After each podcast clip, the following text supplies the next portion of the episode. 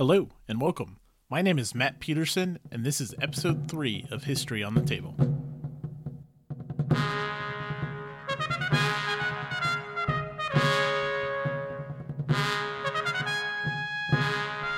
Okay, we're back. Uh, we're already a couple months into the new year, and uh, we're on to episode 3 of History on the Table. I thought I'd do things a little bit differently this episode than last episode. If you haven't listened to last episode, I did a I did a review of Battle Hymn Volume 1 from Compass Games, and I thought I'd continue kind of a review of a game and then also spend some time covering some other topic, you know, related to, to wargaming. So for this episode, what I thought I'd do is I'd spend a little bit of time on Mark Simonitch's Normandy 44, and then I thought I'd also go ahead and spend some time talking about my most anticipated games of, of 2019. So that'll be the the plan for today, and then of course I'll talk about games uh, that are new to the shelf, what I've been playing, what I've been reading, those types of things.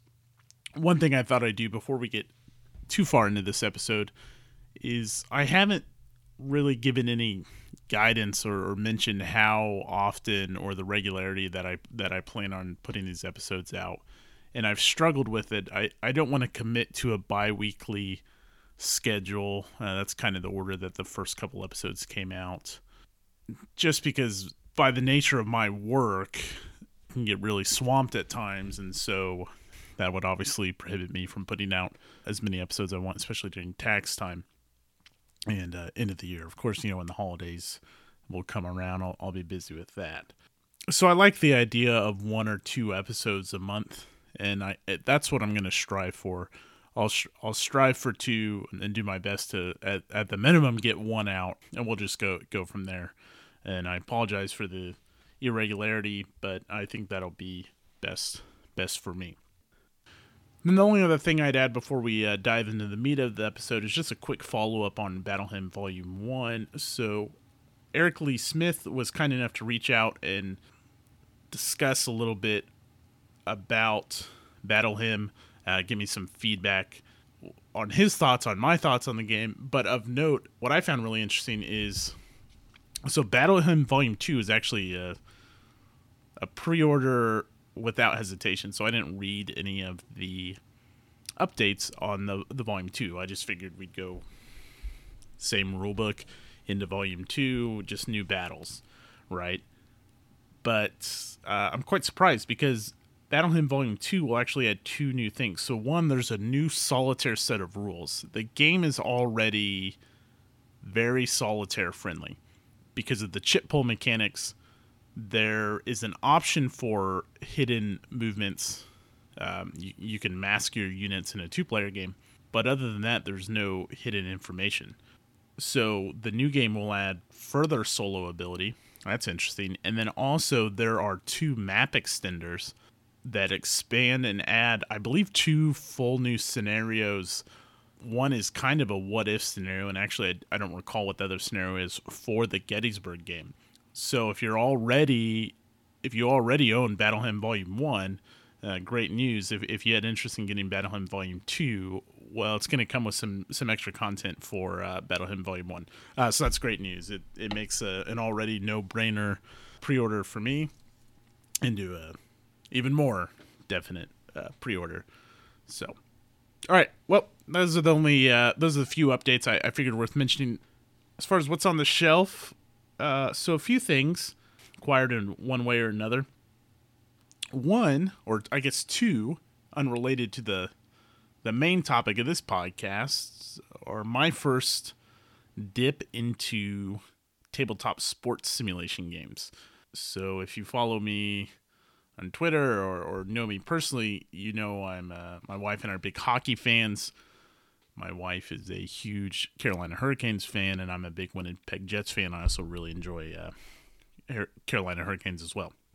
So we watch a lot of hockey, and then this last month we both uh, traveled to go see our favorite teams. So we saw the Jets and the Canes play. It was a great time. So Strat-O-Matic Hockey got that.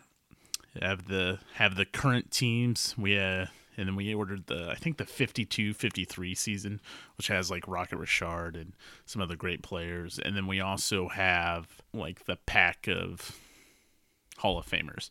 And so my wife and I played it played a game of that. I haven't been able to play that as much as I'd like to, but it, it's pretty neat. Um, I'm hoping the advanced rules of Strat-O-Matic add more. I, I know they will, but it's a little bit role playing. You're not making a, a lot of decisions.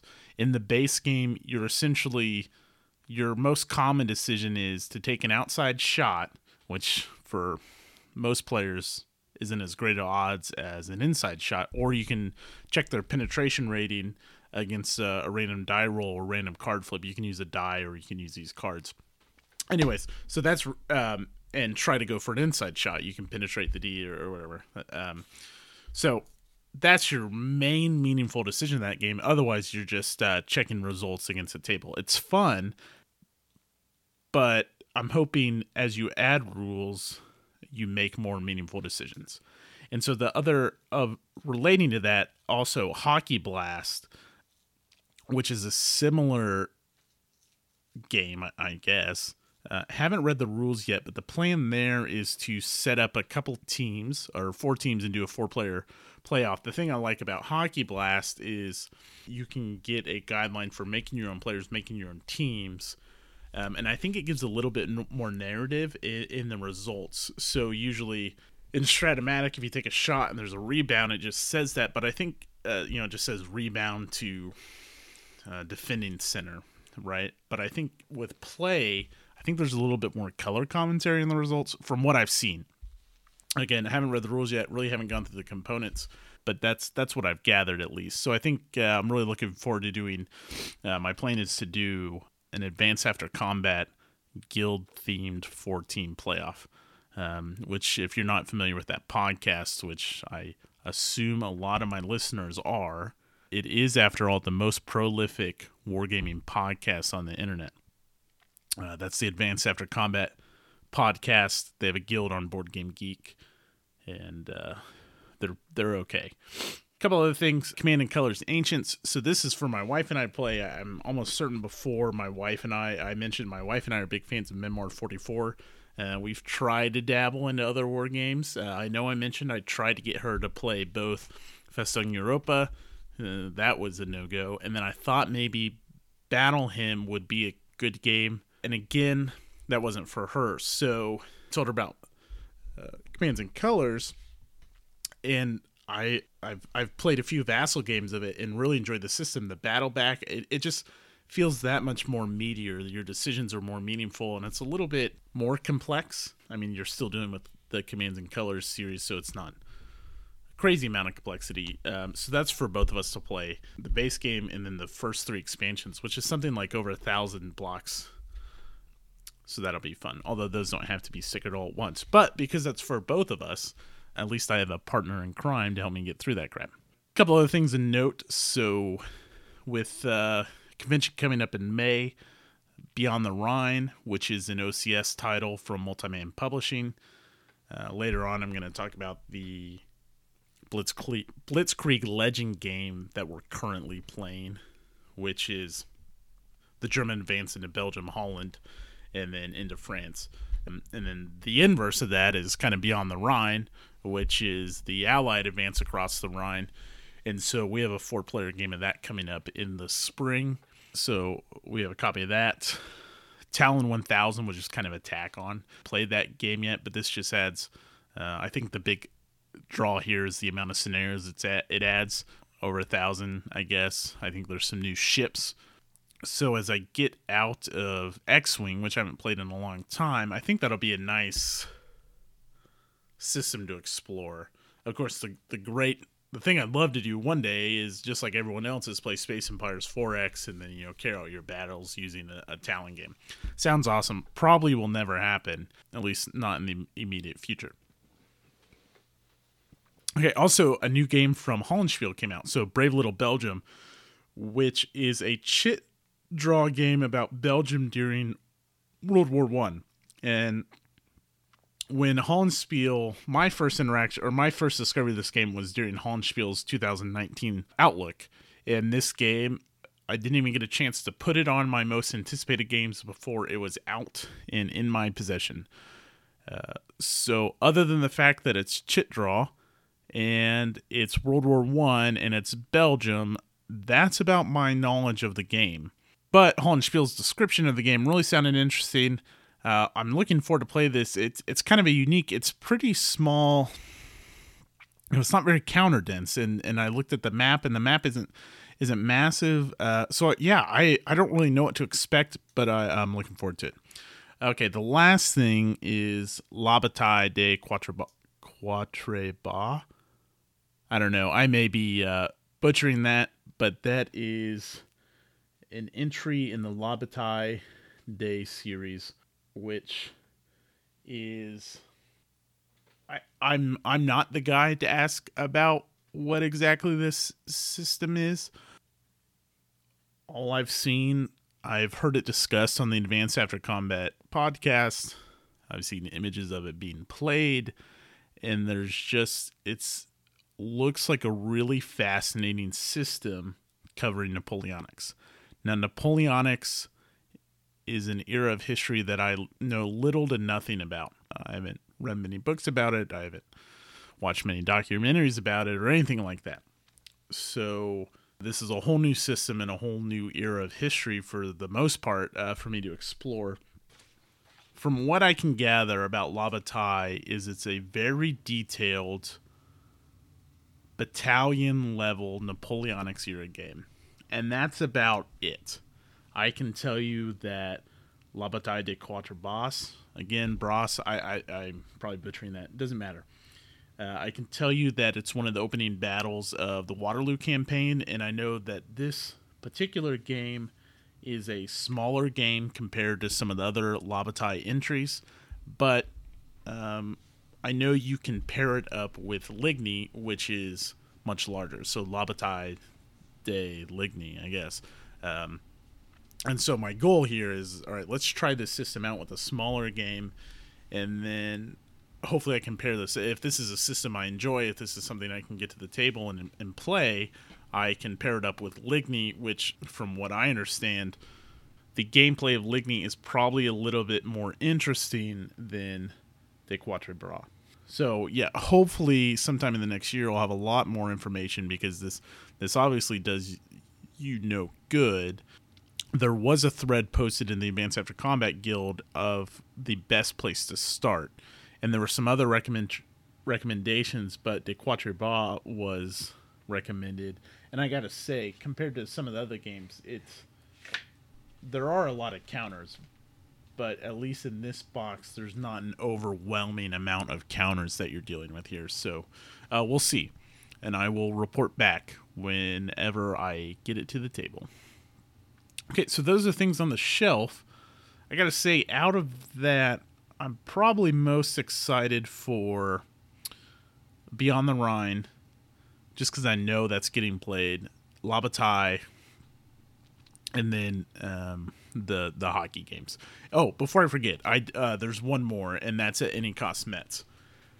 So I I already have a couple games in the blind sword system, which is the system that Cost Metz uses. Um, so there's Stonewall Sword, which is an older game, and there's also Longstreet Attacks. Longstreet Attacks and Stonewall Sword are both from Revolution games. I think you can get them as uh, like Ziploc games, or or you can get them as as box games.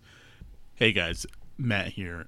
As I was editing this episode, I realized I completely left off Thunder in the Ozarks, which is another entry in the blind sword system that I have that covers the Battle of Pea Ridge, also from Revolution Games. And so my goal is over the next year, I have a lot of goals, you know, play these tactical games, play La Bataille, uh, hell, just play war games in general. But uh, one thing I'd like to do is sit down with those three games and, and, just kind of compare them and give my three thoughts on the games. Now, there was some interesting discussion on AAC podcast, and and I'll I'll get off their nuts here in a little bit. Uh, but it's worth mentioning their most recent episode. There was some good discussion about the victory conditions of cost Metz, which I found interesting. So again, French history not not my strong suit at all, but from what I understand, and I may be getting this wrong, one of the victory conditions on any at any cost Metz is you can withdraw from combat to the fort at Metz, the fortifications at Metz. But from what was relayed in that podcast episode, and I, I recommend you go listen to it, is essentially that's what the Prussians. I don't. I don't even know who the French were fighting. That's terrible. But I'll find out when I play that game. Uh, that's essentially what the French enemy, the enemies of the French wanted, was for them to go withdraw back to the fortifications at Metz. And so they brought up a good point. Well, why the hell would that be a victory condition? But I think I can look past that, and I think it's also only a victory condition or really a concern in the campaign mode that lets you set up uh, more freely. I think in the more historical campaign, it, it may be harder to pull that off. Uh, but I'll find out, and eventually, if we ever get to a Blind Swords podcast episode, we'll review that and uh, discuss it further. Anyway, but from what I've gathered, I think the gameplay is is is supposed to be great. Uh, I don't think anyone, from what I've gathered, has any complaints with how the game plays. I think that's the biggest concern, at least what I gathered there, about that system. The game looks great, and so it should be a lot of fun. Should have a lot of solo ability because it it too, you know, like Battle Hymn or Brave Little Belgium is a chit pull game. So we'll we'll uh, a lot of this is secondhand. Uh, uh, this is all hearsay because I, I haven't explored any of these games or, or the system. But even with even with that knowledge about the weird victory condition thing going on, I'm still really interested in uh, in that game and uh, Longstreet Attacks and Stonewall Sword, which from what I've gathered, I think that's what people like the least. At least the opinions I've read on Board Game Geek or, or wherever else. So we'll see. Okay, so those are yeah, those are games on the shelves. Uh, got a little sports action going on, and then uh, you know a couple new additions there. Okay, let's go over to the bookshelf. So typically, what I do is I have an audiobook going. Sometimes I'll have two. Like right now, I have one audiobook going, and then I I switch between that and Riyria Chronicles. I'm also listening to that on audiobook, which is uh, the audiobook narration on Riyria Chronicles is is fantastic. If you're into fantasy at all, I, I highly recommend that. So I have at least one audiobook going, and then I'll typically read one print book, and I'm I'm pretty good about keeping that straight. Anything beyond that, it gets a little muddled. So, unfortunately, my progress on Enemy at the Gates has stalled. Although I have some travel coming up, which will be my prime time to get back in Enemy at the Gates. Uh, I'm really enjoying what I've seen so far. I've been able to read a little bit more since the last episode, but no real update. And that's, I don't think I'm going to have any kind of new commentary on that book than anyone else in the last however many years. It's such a popular book. I did wrap up Stephen Sears' Gettysburg book.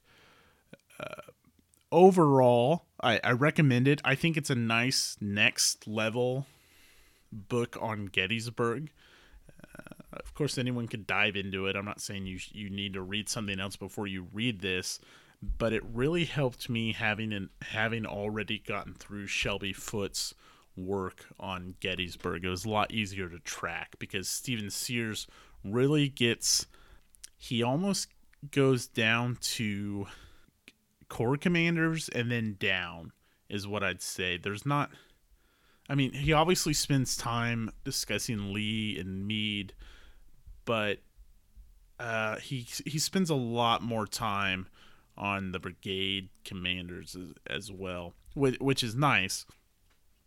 Uh, so I do recommend it. I listened to it on audiobook and that was fine. Again, having just gone through Shelby Foote's Gettysburg work uh, helped. I did get lost in the weeds because he he goes in so much more detail so back when I read Landscape Turned Red, which again is his work on the Battle of Antietam, my my complaint on the book was it just needed a little bit more visual representation, so more maps, right? And then without even thinking, I I guess I used an audible credit on the Gettysburg book, not even taking a second to think like, oh yeah, his Gettysburg his Gettysburg book will likely be just amount as the same amount as detail as his Antietam book, and it was Was well written, everything was great about it. I, I just could have used some more maps. For whatever, if it's worth it or anything to you, I gave it like a four out of five on on Goodreads. So after the Gettysburg book, I I went to Modern Era when I was clipping counters. I don't know a month or so ago. I stumbled across the Medal of Honor series on Netflix, and it's fine. It's nice background noise while you're clipping counters. It's good stories. One of them that stood out was the Cop Keating story for Clint Romesha. And I, I dug in a little bit, you know, did a Wikipedia search, whatever, and found out that Clint Romesha, who was one of the two Medal of Honor recipients for the Battle of Cop Keating, Command Outpost Keating, was uh, yeah Clint Romesha was one of the two Medal of Honor recipients, and he wrote this book called Red Platoon with I I believe the assistance of everyone in Red Platoon that survived, or many of them. I, am not sure the details. Uh, so he wrote a book, and I was skeptical at first, and I I wanted to use some Audible credits before I I stopped my subscription because I've I have so many books on there. There's no reason to keep it going. But if you if you ever stop Audible, you lose your credits. Okay, uh, getting a little off track here. So I wanted to use them. Said, hey, that's interesting. I thought it would just kind of be a cheap money grab but it was fantastically written. I could not put it down. I, I would I would park my car and I would just sit there and listen, getting more and more of the story. It was incredibly tragic at times.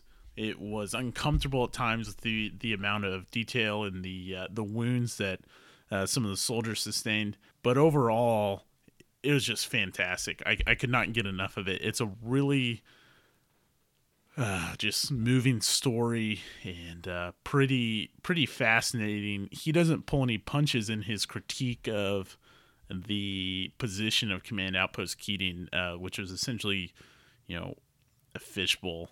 They were at the bottom of the fishbowl, is what he makes it out to be. Check it out. I highly, highly recommend it. Again, for whatever it's worth, I gave it a five out of five on Goodreads. So now I've transitioned into, and I thought this would be a nice book for February to read David Blight's Frederick Douglass, Prophet of Freedom. It's okay. I'm probably about 10% in, so it has a lot of room to improve. Right now, I just keep asking myself, well, why don't I just read one of Frederick Douglass's autobiographies? Because that's Blight's primary primary primary source right now. At least, and he references that a lot and sometimes I feel like the author tries it gets a little verbose, maybe because he's trying to cover such a great orator such as Frederick Douglass. But I, am still optimistic. Uh, just but I I'm already starting to like, well, damn, I should have just read Frederick Douglass, but maybe he's not as readable. So we'll see. Uh, I'm optimistic. Okay, that's the bookshelf, and I thought real quick I'd just kind of run down uh, what I've been playing. So if you listen to past episodes, and I've already mentioned again, I'm trying to play these tactical level games. So I played a little bit more Band of Brothers face to face this time, and I just got my ass kicked. One, the German player had great positioning. So we did the. Oh my gosh, the scenario is going to. I want to say it's like Carrington or, or something. It It's a village and it's easy company and it's completely escaping me but it's probably the fourth or fifth scenario in the rulebook of screaming eagles. Anyways uh, so the german player is set up on the edge of the map and he can he can face dummies. And essentially what uh, the german player did is there's three rows of buildings and he set up all his forces in the middle row. And i could not for the life of me get any kind of suppression on the german units or when i did it wasn't enough uh, and that game is all about suppression and then moving because you want the your opponent to if they're suppressed they need to basically check pass them round check any anytime they do anything. So for example you get in your building uh, so you you have protection. You take a shot at the german player at the building across the street and you hope for the best because as soon as you storm out in the open he gets all kind of modifiers to just light you up and I could not get any meaningful suppression on any of his units, and I was just destroyed. I think the only casualty I inflicted on him came on like the last turn when uh, it would not have mattered. We still played it out, and he stormed out in the open. So uh, but still still great. Uh, but obviously the the die rolls uh, played a big factor there. But also he had a really strong defensive position. Uh, I already mentioned Strat-O-Matic. Been playing that. Couple OCS games. So we fired up the OCS Korea campaign. I don't have a lot to say because we've only taken a turn. Other than uh, so as I as I learn and explore the OCS system, I'm learning the importance of uh, keeping basic organization and how important keeping your shit organized in that system is. Because already in a turn or two, I think I've had two activations. I've already forgotten. Uh, anyways, in just a turn or two, I've already kind of muddled up my forces and the supply. Uh, but we'll fix that. Um, so that full campaign is something like 107 turns, and I, I mention that because uh, we've been playing Blitzkrieg Legend, which is a completely different scale in terms of uh, the the hex distance is is different, and also your time timetable is different because obviously it's Blitzkrieg, so you want to storm into France and Belgium and Holland as, Holland as soon as possible. I think the full campaign is only something like a dozen or 14 turns or something like that. It's it's really not that many. But the game probably the game has taken longer than uh, our our opening night of OCS Korea because and we have two players on the German side. So one allied side and two Germans and the the counter density is so high that that first turn took us like the first German activation took us something like five hours, which blows my wife's mind that we would sit there and play a game and half a turn takes five hours. But it's a really neat system. It's just really dense, and or I mean OCS is obviously a neat system, but it's a neat scenario.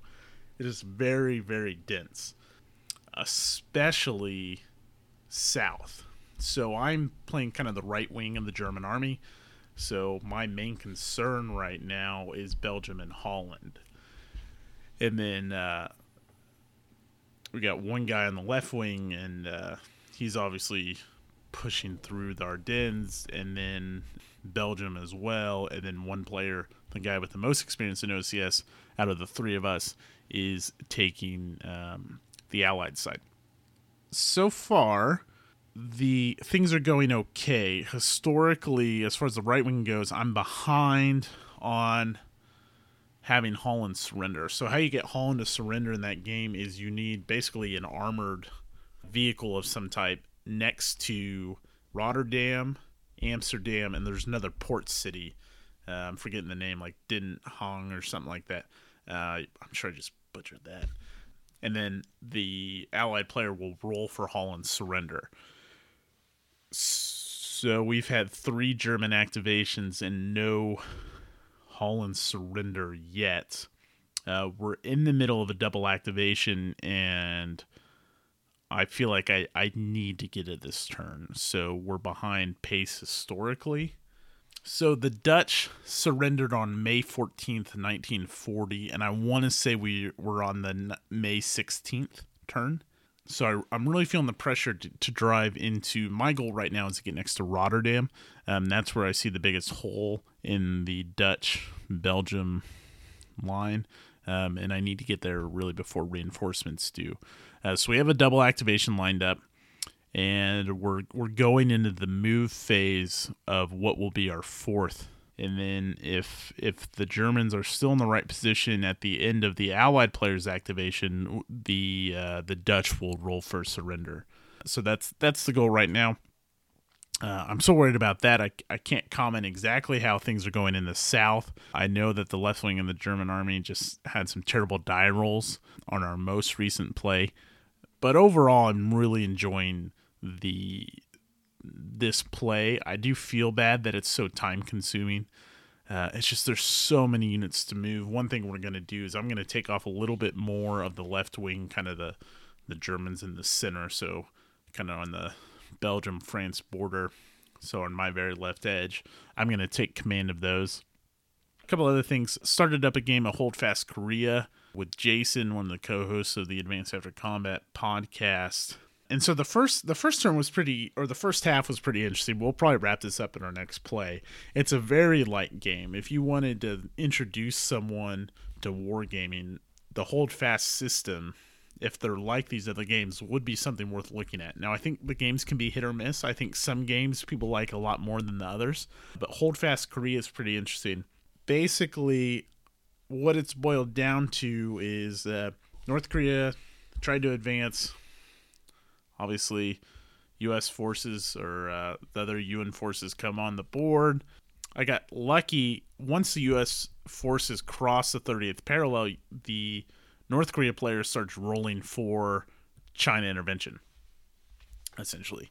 So, and the first couple times he rolled, China did not intervene, and you basically each time you roll, you add plus one or, or minus one. I don't remember if you're trying to get above or below a certain number and I was about one victory hex, maybe two away from an automatic victory when, of course, uh, Chinese intervened. And so now it's a race back to the 30th parallel. So it's done a pretty good job of simulating what happened historically, which is interesting that a game that's so light was able to pull that off. What will be interesting as we play the second half of this game is seeing whether or not that's like do we end up in a quagmire where we're just going back and forth on the 38th parallel?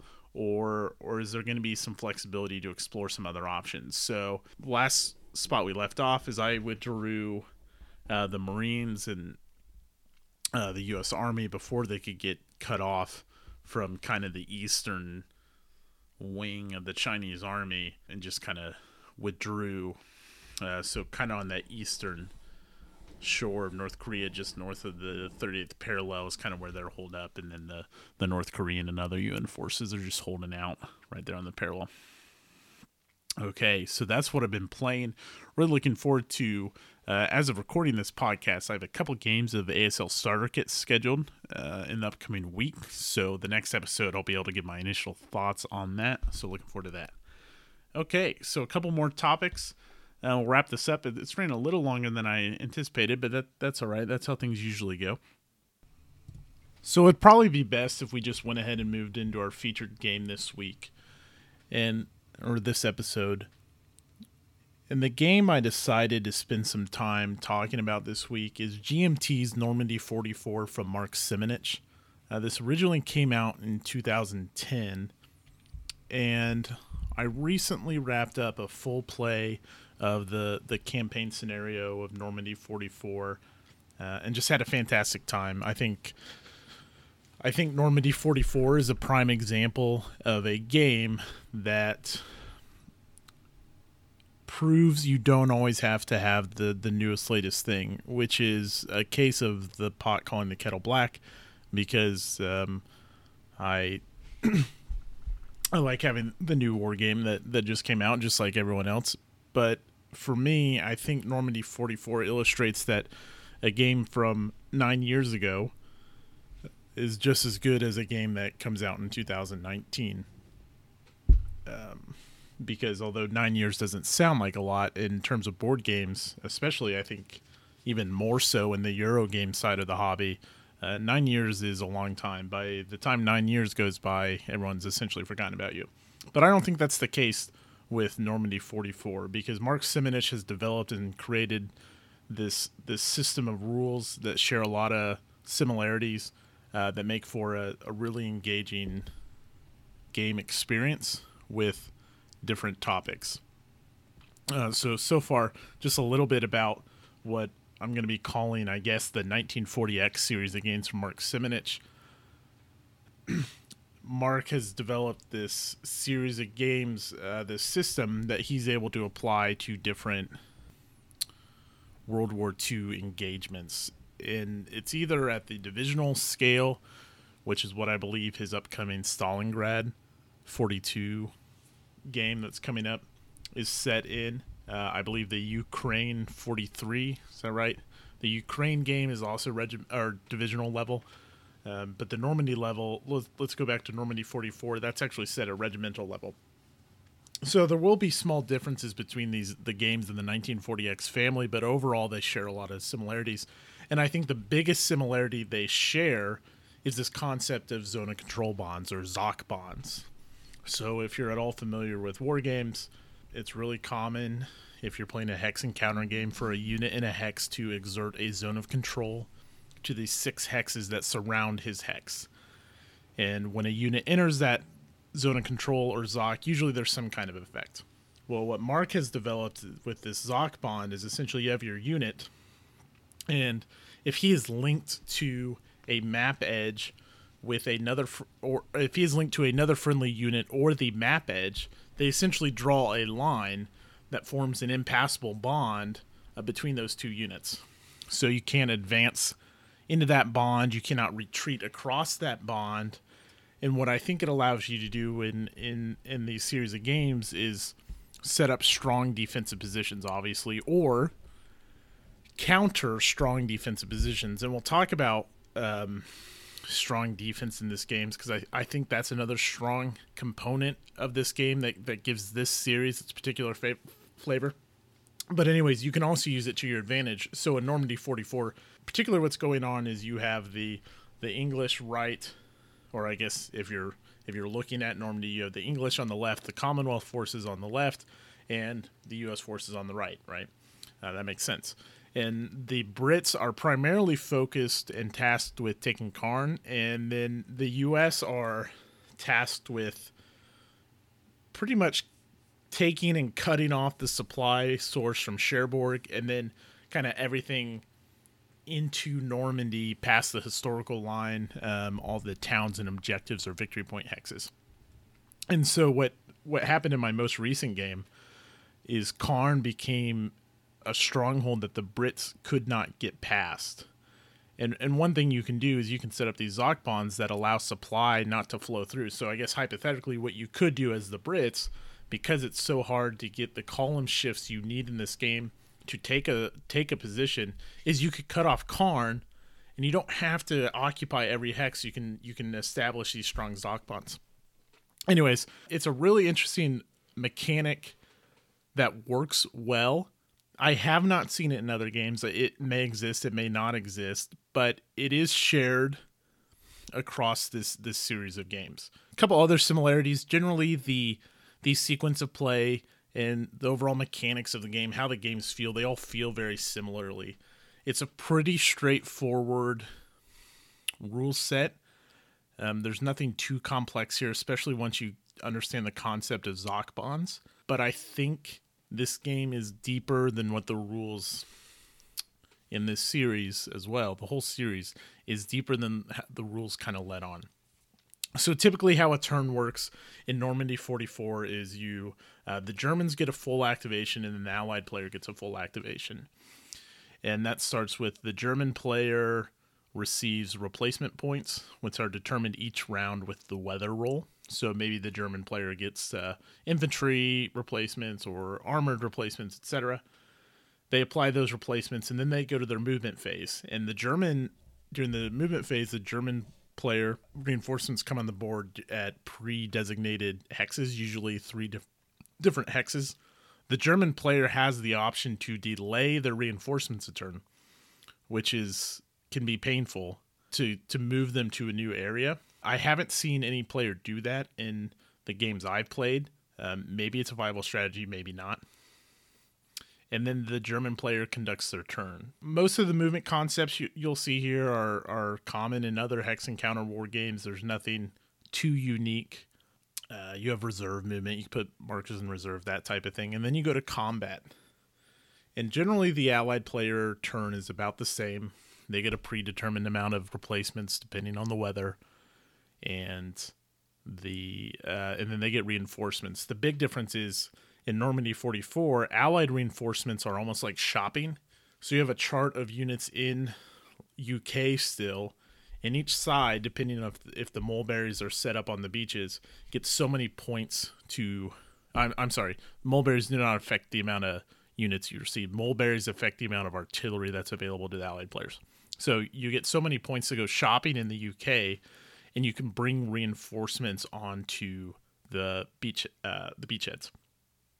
So, for example, you get six points worth to go shopping for uh, a U.S. armored division and maybe uh, or I guess it wouldn't be a full division, but um, a, a, regiment of infantry, whatever whatever you're shopping for. Basically, you get points to go shop from the, all these available troops that you can bring onto beachheads, and so that's different, and that's that's pretty fun because you get like these these mechanized infantry units that, that maybe have a ton of mobility, but they don't have a lot of armored firepower, which can be a a, a full column shift depending on the circumstances in this game so other than that, the the allied player, other than having different objectives, is pretty much the same, other than the reinforcement phase that the Germans have. Uh, so objectives, the allied player is just trying to beat the historical clock. The German player is trying to stop that. Each side can achieve an automatic victory.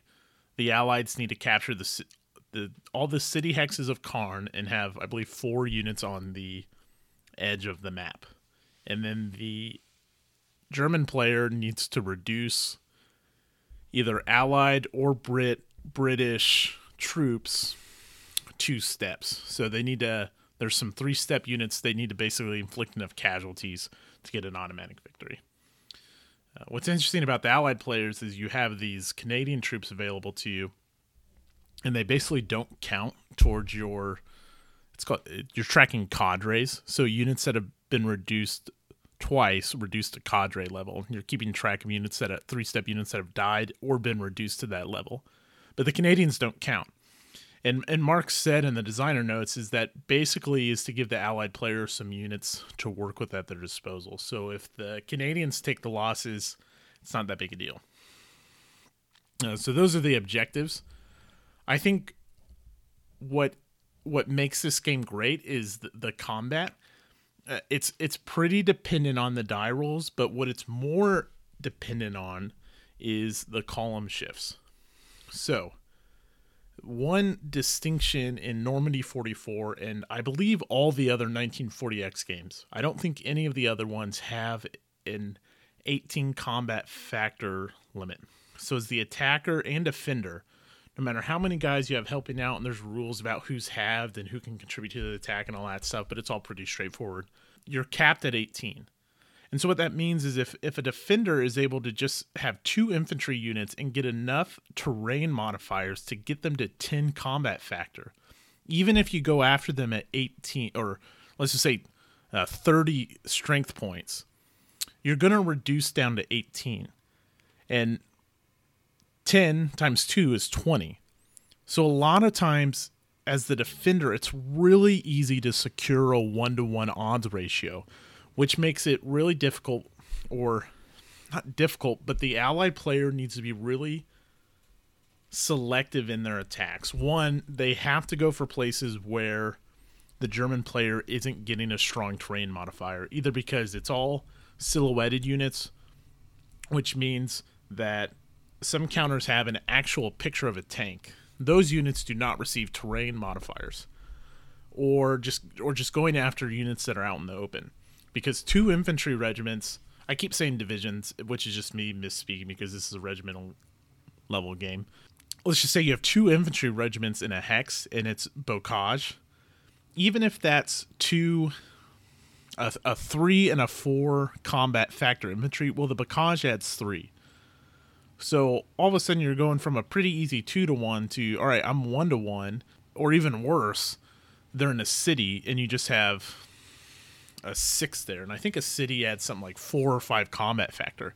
So you you go from a a three to one if you're attacking with 18 points, and all of a sudden you're at one to one, and you can't do anything about it unless you they're within range of the naval bombardment. The weather allows for aircraft you can get a troop morale or troop quality shift. So if your troops are better than theirs, they have little numbers that indicate that, you'll get a shift. And then the armored shift. And so you want to position your allied armor. And, and I say this generally because most of this game you're going to find the allied player on the offensive. I guess the German player could try and be really. That's another automatic victory. Basically, I think if they shut down enough beaches, they the German player can uh, win. But other than I, I tried to be aggressive once and I it, it does not work well as the German player. Maybe someone better, more skilled at the game can do it. But typically throughout this game you're gonna find the allied player on the offensive. And so the allied player is going to look for those opportunities to exploit the fact that they have armor superiority or they're within range of HQs, which allows them to use more artillery. Uh, and they really need to be selective and they need to be able to cut off the Germans in certain situations to deplete their supply or prevent them from retreating. Because if they're cut off from a valid retreat path, if you're able to force a retreat, the player will, the defending player will be, they'll have to do a determined defense essentially, which is a die roll, and they may be able to stay in the hex, and but they may take some more losses, that type of thing. But if they have to retreat and they can't, they're they're going to face elimination as well. And so, a pretty simple game of the U.S. player or the Allied player is going to activate, or the German player is going to activate all of his guys, and then the U.S. player is going to activate all of his. And we're going to tally up combat factors, and then we're going to roll dice, and we're going to look at a table. Really gets made interesting by this, by the terrain modifiers and this 18 combat factor limit. And it makes for tough decisions because you can't just, as a U.S. player, you can't just go attack willy nilly. Uh, sometimes you you have to do that one to one attack because one thing I love about Normandy 44 is it illustrates key positions really well. And the first time I played this, I I really quickly picked up on the importance of Carentan because of how the game is designed and how history worked is Carentan was necessary to link Omaha and Utah Beach. And so you have to take that city because that's the main road that drives through connecting Utah and Omaha and you're not going to have enough troops to help out the airborne that lands um, that lands near Utah if you don't link those. It'll take way too long to drive deep into Normandy and link up using other roads. And I really, I just found that interesting. And I like that this game illustrates the importance of those historical places. And that's all done through, you know, I mean, it was obviously historically important, but Mark Simonitch has made this great terrain effects chart and has illustrated this great map that that forces you into these uh, these decisions. And so props to him. It's one of the reasons I like this game so much. And since I, I mentioned it, I'll go ahead and say that the map design, uh, one reason I love Mark Simonitch games so much is the maps. I think he's one of the best map creators in the business. I'm also a big fan of Dean Essig maps. And there's some others that unfortunately I just couldn't tell you who drew them, but those are definitely two of my favorites. And uh, the Normandy 44 map is is great as well. Uh, so it get it gets points from me in that department as well. So what am I forgetting about Normandy 44? I think it does a great job of telling stories. In that very first game I played of the campaign game, I could not take Carentan. And it was really becoming a thorn in my side trying to link uh, those two beaches in my most recent play, uh, you know, some crazy shit happened. Like uh, the German player eventually gets a Tiger tank who gets a full shift for free. Even if they have armor superiority already, they get another shift on the uh, combat results table. And you can, it's not the best use, as the allied player, do an airstrike on units. And I think I needed a natural six to be able to hit his tiger tank. And so like the first or second time this guy rolls up with his tiger tank, the uh, the flyboys came in and just took it out of or knocked it down a step and and it's the German players limited on when they can bring a replacement to the tiger. And so knocked knocked the tiger tank out of commission and it really never rebounded from that state. And then also so in our most recent play we played the full campaign game and it went all the way to the end we had to count victory points at the end. The Allied or the U.S. push deep into Normandy uh, was much more successful than the Brits. Basically, the Brits took a couple hexes on the side of the canal and river closest to the beaches. The German player was able to push them out of Caen, and so there then there was this back and forth. And even at the end of the game, still uh, the Germans were cut off a little bit more in their retreat paths, and so they took a lot of losses. But even at the end of the game, they still had held the key hexes in Caen. So Caen was a a failure. It was pretty abysmal, but the U.S. forces were ultimately successful. And that that reminds me of another thing I want to mention with this game. Sometimes I see, uh, whether it's on Reddit or Board Game Geek, I see Normandy 44.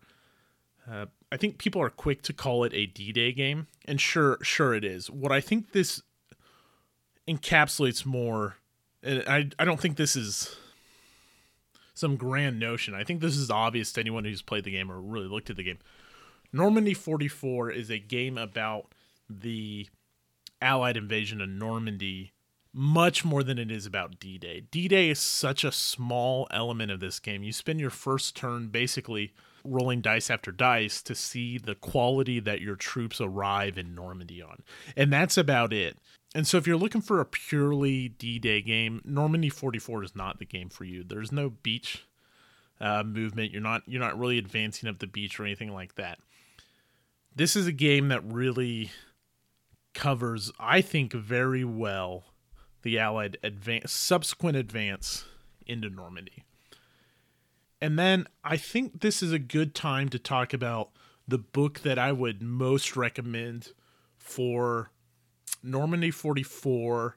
And then also, I think I'd go ahead and read it with Ardennes 44, which is recently back in print from GMT Games, uh, which is Simonitch's Battle of the Bulge game using a using this system, this 1940X system, or whatever he wants to call it.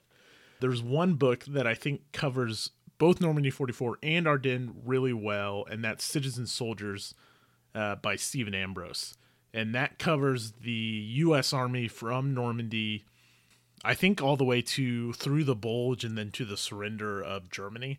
I want to say, if I remember correctly, once you get past the bulge, it kind of s- speeds up a little bit. But what I like about this book is it, it it's it's big picture. It's big picture, but it also focuses in on individual stories and the individual experiences of U.S. troops during World War II. So what I mean by that is you get some pretty like heroic individual stories about soldiers fighting in the hedgerows. But then later on, you'll be talking about the German uh, overall plan with the bulge. And then maybe in another chapter, you have a whole chapter talking about you know the field hospitals things like that it's it's pretty well written i i enjoyed all the information provided it's not if you're looking for like a scholarly review. I, I wouldn't say that. It's pretty light. Uh, it reads really well. I would say that the audio narration is okay.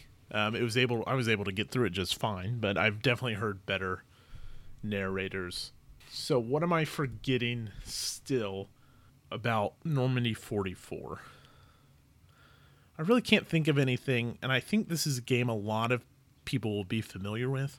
So a lot of these topics won't be anything new. But again, going back to my point at the beginning, I think Normandy 44 is a great example of games that uh, that just shows that games just because a game is old or dated doesn't mean it needs to go anywhere, and it doesn't need a lot of updates. I think the 18 combat factor is an interesting rule in Normandy 44. It's frustrating at times, especially if you get a series of bad die rolls. And you and so for example, if you roll bad weather, that's great for the German player. Um, they get better replacements. There's less uh, allied aircraft to worry about.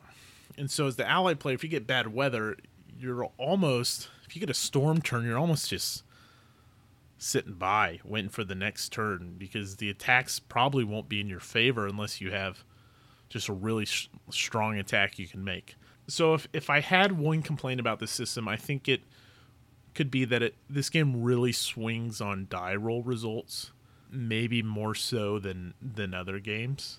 It can be really frustrating, I think, if the die results aren't going your way, especially with the weather turns. But that's as long as you don't get terrible weather, and odds say you won't, turn after turn after turn, you should be okay. And the weather can go both ways. So sunny weather is terrible for the Germans, and stormy weather is is great for the Germans. Uh, that would be my my biggest complaint. I think there's a lot of stuff to manage, and I think the Allied turns can get really long, and the German turns can be really short.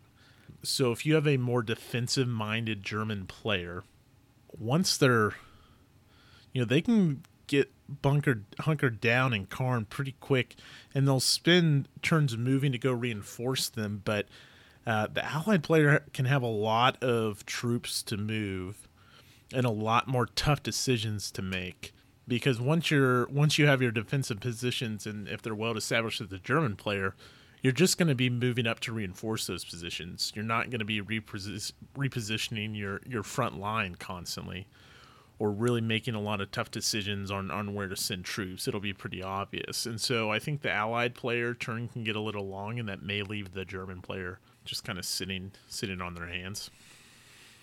Just waiting for the allied player to attack. But that's not unique to Normandy 44. I think that's an interesting problem that a system like Battalion Combat Series addresses really well, or Chit Pull games addresses really well, because like with our Blitzkrieg Legend game, um, you know, we take a five-hour turn, and that may be our whole day, and then you've t- you've had a half turn, a five-hour half turn, so you, one side gets to take their turn, and that's with two people controlling a side. I I don't know, maybe I don't know how much longer it'd be with one person uh, overall, I think I think Normandy 44 is a fantastic game. It's a system that I really enjoy.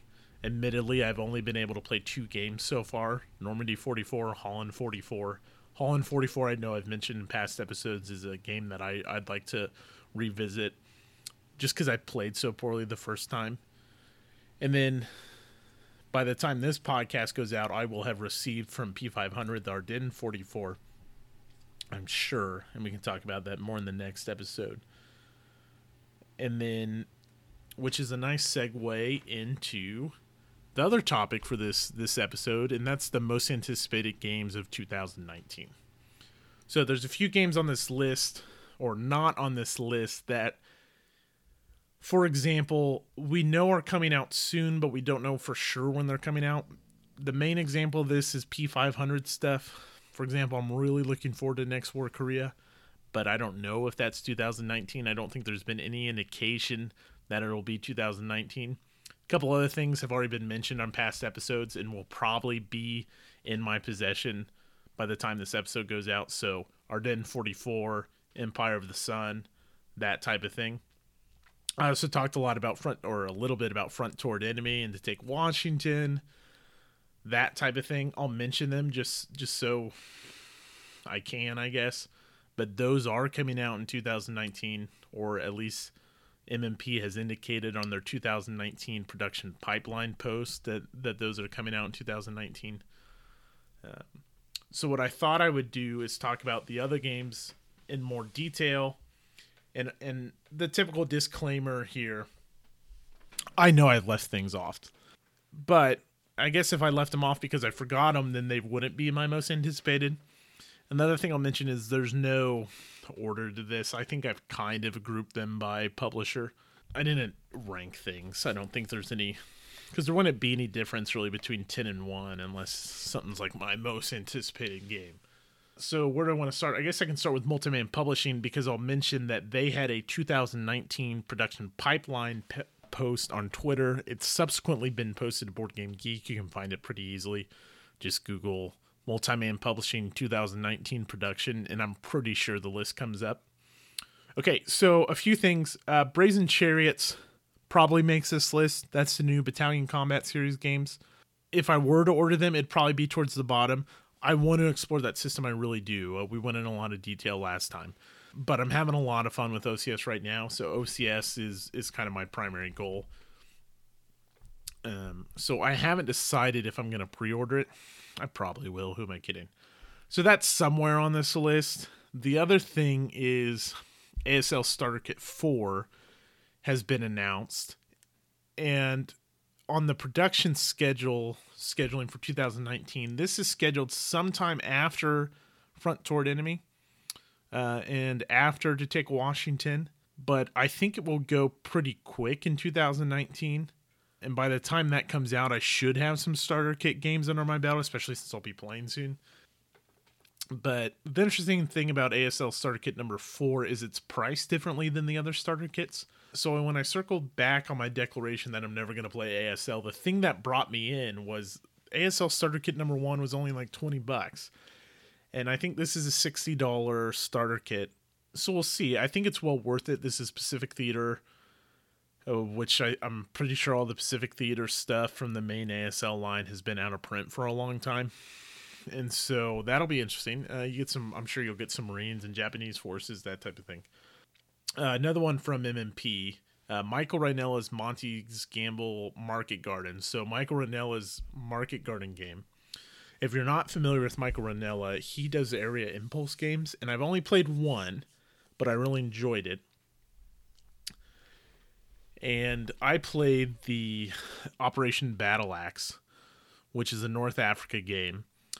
And that's a whole concept of games that I really like to spend some more time with. I mean, there's there's so I say that about so many things, but that's because I'm relatively new to this hobby and there's still so much left for me to explore. But Area Impulse is basically you pick a area on the map and you activate those guys is instead of activating the whole army or whole divisions, you activate an area. There's they're not hex. Michael Rinella's area impulse games are not hex and counter. Uh, I'm a little fuzzy on all the details because it's been a long time since I've played Operation Battle Axe, but I am looking forward to this game. Okay, so then there's a couple things from GMT in addition to the other stuff I've already mentioned that I've already been charged for. I think the obvious one here is Stalingrad 1942. Uh, again, unlike Normandy 44, this is divisional level, and I think most similar, the most similar game to this from the system is Ukraine 43. I think it uses the same rule set, if I remember correctly. Yeah, so I don't have a lot of Stalingrad games, and the more I read of Enemy at the Gates, which again is a little, I'm becoming more and more interested. And it keeps, I know it's probably not historically accurate, but it, it brings back those old Call of Duty Stalingrad levels. And those were awesome. And that's starting to like, oh yeah, Stalingrad. That that should be something I look more into, uh, look into more. So Stalingrad 42 definitely makes this list. One game I don't know a lot about, but I'm I'm really excited just because of Volko Ruhnke's pedigree is Nevsky. And so this is a mid like mid 1200s game and it's Teutonic and then Orthodox Russians and it's a war game, but I think it's also a little bit of an economic game. I haven't read the rules or, or seen a whole lot of detail about it, but you're also like equipping and outfitting your armies. I, I don't know to what what extent, but that sounds really interesting. Okay, from Hollandspiele, one of these games already came out, and I have already. So, Brave Little Belgium, if I was like a little more proactive and made this list at the beginning in 2019, would have made the list, but it's here. We'll play it. I'm really excited for it.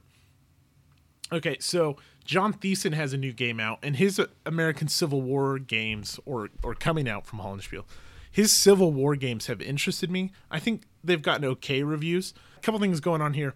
Ilya Krudyshov I just butchered that. Uh, there's another person whose maps I really like. Uh, he did a really great job with. Um, oh, what's it called? Oh, this is gonna drive me nuts. Blood in the Fog. He did a fantastic job with Blood in the Fog map. So excited to see the map. John Thiessen anyways, enough beating around the bush. It's Antony and Cleopatra. This is supposed to be like a, a streamlined, low rules overhead game, which is, which is nice. Those can be great. Those can be not so great. So, but that is something I look forward to from Hollandspiele this year. Okay, a couple games from Legion War Games. First one is Dien Bien Phu second edition. I own the first edition, but everything I've seen from either Kim Kanger or Bruce Geryk, who sure all you're aware mm-hmm. is a is this is his favorite war game. There are enough changes to warrant purchase of the second edition, so I plan on doing that. The other thing is again, this is solely on his pedigree, Kim Kanger's Heart of Darkness. So this game is like I think up to six players or something like that are basically an African expedition, and that's about all I know about it, other than Kim Kanger's making it. So count me interested. All right, Compass Games has a lot of things coming out. I already mentioned uh, Battle Hymn Volume 2. Definitely looking forward to that for the extra content for Battle Hymn Volume 1, as well as the new solo uh, rule set. But there are some other things coming out. One, okay, I'm pretty sure in one of my previous episodes I mentioned that I'm not into the super complex solo games. or, or solo games that have a, a really complex rule system, or not even super complex, but like the Dan Verssen games, the Phantom Leader games haven't clicked for me, and I, I don't have a whole lot of interest in exploring them anymore than I have, which is amounted to like reading through the rules a little bit. But one game is Zeppelin Raider Imperial German naval airships. I have not had success with these solo air games, but it's Zeppelins, and that sounds fantastic. Uh, so I'm in on that. I didn't write down who's making this or anything. I do know it's coming out in March, so we'll get that pretty early in 2019, and I'm definitely going to give it a try. Uh, I'll do my best to learn the system just because of the theme. Uh, another game I don't know a lot about is Brotherhood and Unity. This game is the the theme is selling me on it. I don't know diddly squat about the Bosnian War, and I think that's something I'd really like to explore in in the war game tabletop field. Like that that'd be a cool way to explore a war I know nothing about. Uh, the added benefit here is I think Ilya Krujishov is also doing the maps on Brotherhood and Unity, so it gets some points for the map design. Okay, Mark Herman has a new compass, or not new, a designer signature edition of his 1986 game, France 1944, coming out. Now, my interest in this is coming a lot uh, from the hype that Judd Vance has put out for this game. Judd, I know, has done some development work on, on this game, and from what I gather, he's all he already ranks it among his top 100 games of all time, war games, or maybe it's just all games. I don't remember. Sorry, Judd. Uh, but Judd is someone through the ham tag reviews and, and his content on Board Game Geek has directed a lot of my purchases and turned me to a lot of games I really enjoy. So it's someone uh, whose reviews I, I put stock into. There's several Board Game users and YouTubers out there or, or whoever else that I I put stock in their in their um, in their opinions. And so, from what I gather, the combat is completely redesigned. And I think a lot of work has gone into this from Mark. And to some extent, I don't know what his involvement was, Judd. And so, uh, this is a no brainer for me. And that's France 1944. Okay, another game, and this completely blew by my radar. And this will be coming out probably out and shipping by the time this podcast release and that's the late unpleasantness from Compass Games. The designer is Steve Rue or Ruve. It's R U W E. If I understand correctly, Steve passed away in the middle of designing and developing this game, and then there was an effort to get it finished. The interesting thing, and I, I thought maybe this is a typo at first. I don't know what the cooperation here was, but it's great to see. Uh, Dean Essig is the developer. Um, and Dean Essig is just about as close as you can get to an automatic purchase from me. So I, I don't know what his involvement was. Maybe he finished the game. I, I really don't know. Anything would be speculating. But the late unpleasantness is a it's two campaigns over the seven days battle in early Civil War, and then you get Grant's 1864 Overland campaign. So you get like the wilderness, that type of thing. Uh, both both campaigns to take Richmond one of those games is Gates of Richmond. The other one is If It Takes All Summer. Uh, so that should be coming out pretty quick, uh, and I expect it any any day now. Now again, there's there's games I'm forgetting. There's games that probably would have made this list if I knew more about them. Um, but they're not there. There's probably some games that I am really interested in that I just haven't committed to pre-ordering or P500ing, whatever system you prefer. And some of the games I listed, I don't know a lot about, but for whatever reason, either the the system they're using, the topic they're covering, or the designer or the hype already has excited me about these games. So those are the games I'm I'm most looking forward to. I think 20, 2019 is going to be a really exciting year for board games not just for new releases, but also uh, for myself. I think I'll, I'll, finally be able to play some classic games like Empire of the Sun, which should be showing up any day now. I'll be diving into Advanced Squad Leader. I'm going to my first war game convention. And yeah, I've just got a lot of great games to play. and a lot of neat things uh, that I never thought I'd explore. When I first got into war games, I thought Empire of the Sun would be this beast I could never wrap my head around. And ASL, yeah, forget about it. And now uh, there's all these systems. All of this stuff fascinates me, and it's all stuff I want to at least give a good, honest try to. And I think 2019 is just going to give us a lot more games that uh, that I'll be interested in playing. And I know that I've left off some design companies and that's just uh, I'm sure I'll ex- discover them at some point. But yeah, I think I think 2019 is going to be a great year for uh, war gamers and uh, my own personal experience in the war game hobby. Okay, so that's episode three. We'll go ahead and wrap it up. Again, I apologize for the length, but you know, once I get talking, it's hard to get me to stop. I'd really like to hear from you. Uh, so if you have any questions or comments or feedback, feel free to shoot me an email. It's historytablepodcast at gmail.com. Again, that's historytablepodcast at gmail.com. I'm also on Twitter. It's History Table Pod. History Table Pod. You can find me there. But yeah, that's gonna do it. I hope I hope everyone's 2019 is off to a good start. You know, if you want to share your most anticipated games, I'd love to hear from you. Again, most of my most anticipated games came from a thread over an Advance After Combat that I posted to get other people's opinions on games they're looking forward to, and that turned me on to games like the Brotherhood and Unity game was I didn't even know that was coming out, and I I don't know I probably would have missed it if I if I didn't post that. So uh, what game did I forget? Uh, what game should I keep my eye on? Feel free to reach out and uh, let me know. Okay, uh, until next time, thanks for listening, and we'll talk to you soon. Bye bye.